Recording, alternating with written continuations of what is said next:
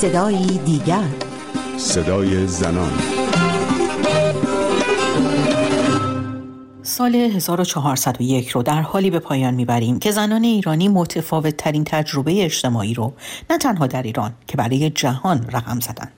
جنبش زن زندگی آزادی که با قتل محسا جینا امینی در بازداشت گشت ارشاد آغاز شد چنان در سال گذشته گسترش یافت که جهان به تماشای زنان ایرانی نشست و شجاعت و دلیریشان را تبریک گفت.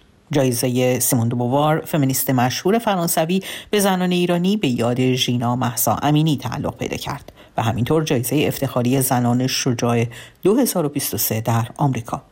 رهبران کشورهای مختلف با زنان معترض ایرانی اعلام همبستگی کردند موهاشون رو قیچی کردند و در تظاهرات اعتراضی ایرانیان در کشورهای مختلف حضور پیدا کردند. اما این سوی مرزها در ایران ده ها زن کشته شدند هزاران زن بازداشت شدند در خیابونها کتک خوردند و هدف گلوله های ساچمه قرار گرفتند. با این همه اونها فریاد کشیدند که همچنان زیر بار حجاب اجباری نمیرند و برای دستیابی به حقوق برابر به اعتراض خود ادامه خواهند داد.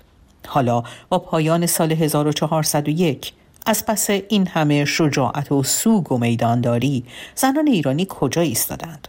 این پرسش رو با پگاه بنی هاشمی حقوقدان ساکن آمریکا در میون گذاشتم. به نظر من زنان ایرانی در سالی که گذشت می‌تونم بگم روی کاغذ و در قوانین صاحب هیچ چیز مثبتی نشدن. در واقع هیچ قدم مثبت یا قدم عملگرایی که واقعا به وضعیت زنان کمک بکنه هیچ اتفاق خاصی در این رابطه نیفتاد. اگر نگاه بکنیم می‌بینیم که مسئله لایحه امنیت زنان رو باید مجلس پیش می‌گرفت که در واقع هنوز به جایی نرسیده.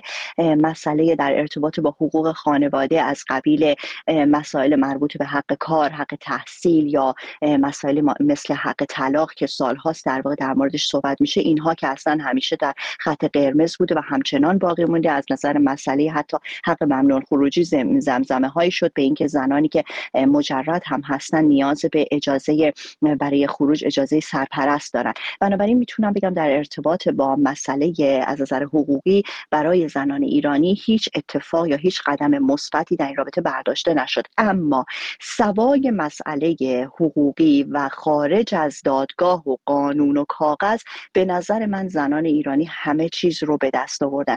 علت اینکه از کلمه همه استفاده می‌کنم اینکه به یک چالش چهل و چهار ساله که مسئله حجابه زنان ایرانی امسال در یک قرارداد ناگفته بهش پرداخته شد و هم صدا و هم همزمان در واقع در اقصا نقاط کشور می‌بینیم که یه نوع اعتراضی نسبت به این مسئله در واقع ایجاد شد که ادامه دار بود و این نشون داد که زنان ایرانی تونستن توانایی خاص خودشون رو برای یک حق به تمامیت نشون بدن. بنابراین به نظر من این همه ای که من به کار بردم و روش تاکید دارم نشان از این داره که زنان امروز خیلی خوب می‌دونن که چه حقوقی رو از دست دادن و به دنبال چه حقوقی در آینده خواهند بود. این آگاهی جمعی رو اگر شما مقایسه کنید با یک دهه پیش دو دهه پیش به نظر من این آگاهی جمعی اصلا وجود نداشته. در اکثریت زنان ایرانی. اما این مسئله امروز تغییر کرده و چون من به عنوان یه حقوقدار باور دارم که وقتی آگاهی در سطح جامعه در شهروندان در زنان ایرانی ایجاد میشه تغییر در آینده حتما اتفاق خواهد افتاد. حتی اگر این تغییر زمان بر باشه در واقع به طور حتمی در آینده مسائلی رو پیش میاره که به این سمت تغییرات و خواست جمعی جامعه حرکت خواهد کرد. و همون ضرب المثلی که میگیم دیر و زود داره اما سوخت و سوز نداره به نظر من در اینجا مستاق کاملی داره از اینکه آگاهی جمعی طلب تغییر قوانین در آینده رو خواهد کرد. آگاهی از خواستهای قانونی و فراگیر شدن مطالبات زنان یکی از مهمترین دستاوردهای جنبش زن زندگی آزادی بود و طرح این مسئله که حق گرفتنی است.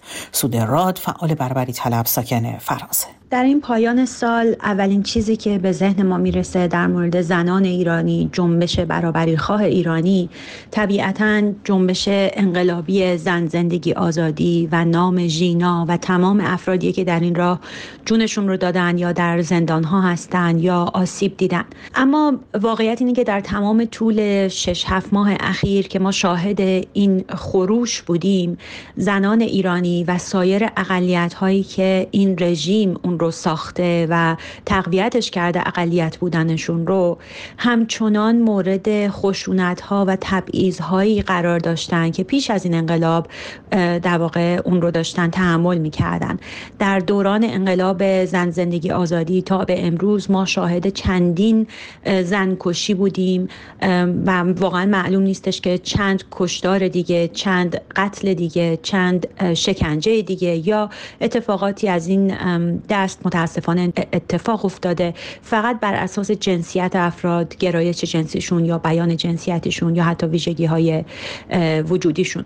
در این سالی که گذشت زنان ایرانی برابری خواهان جنسیتی ایرانی نه تنها خواستشون رو در حوزه محلی و کشوری حالا یا منطقه‌ای با صدای بلند فریاد زدن بلکه اون تبدیل شد به یک جنبش جهانی و توجه ها جلب شد. حضور برابری خواهی در واقع از منظر جنسیتی در این انقلاب و حتی اگه بخوایم به این فکر کنیم که ریشه این انقلاب از تبعیض جنسیتی در واقع جوانه زد و رشد کرد و به حال جرقه نهاییش زده شد این بود که افراد مختلف گروه های سیاسی مختلف حتی برابری خواهانی که پیشتر از این کنشگری می‌کردن هر روزه هر ساله وارد یک فضایی شدن که نمایان شد عمق تعلق خاطرشون به برابری و آزادی و همچنین خط و مرزها هرچی بیشتر و بیشتر مشخص شد. در واقع ما با وجود اینکه جانهای بسیاری از دست دادیم چشم های بسیاری ازمون گرفته شد بسیاری آزادیشون نقص شده گوشه زندان هستند بسیاری مجبور به ترک محل زندگیشون شدن. دیدیم که چطور تبعیض دوام نمیاره و چطور نمیشه به همون روش های قبلی با تبعیض مبارزه کرد. خوشبختانه امسال در مجموع پر از پیروزی بود برای ما. پیروزی که رد آن را می‌توان بر بدن زخم خورده زنان ایرانی دید. زخم هایی که ندرد که این بار افتخار آفریدند. سال 1401 زنان ایرانی توانستند آنچه را تک تک در همه سالهای پس از انقلاب 57 تجربه کرده بودند به خیابانها بیاورند این بار در کنار مردان به نابرابری اعتراض کنند.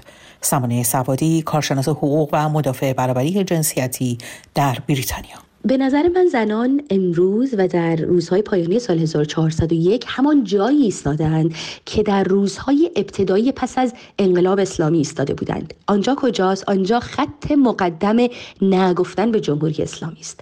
زنان از همان روزهای پس از انقلاب اسلامی ایستادند در خط مقدم و به جمهوری اسلامی نگفتند و در طول تمام این سالها که از انقلاب اسلامی میگذره بخش از زنان هرگز اون خط مقدم رو ترک نکردند. همیشه آنجا بودند. امروز همزنان همچنان اونجا ایستادند اما منش و روششون و شرایط کلی اون جایی که درش ایستادند تغییر کرده.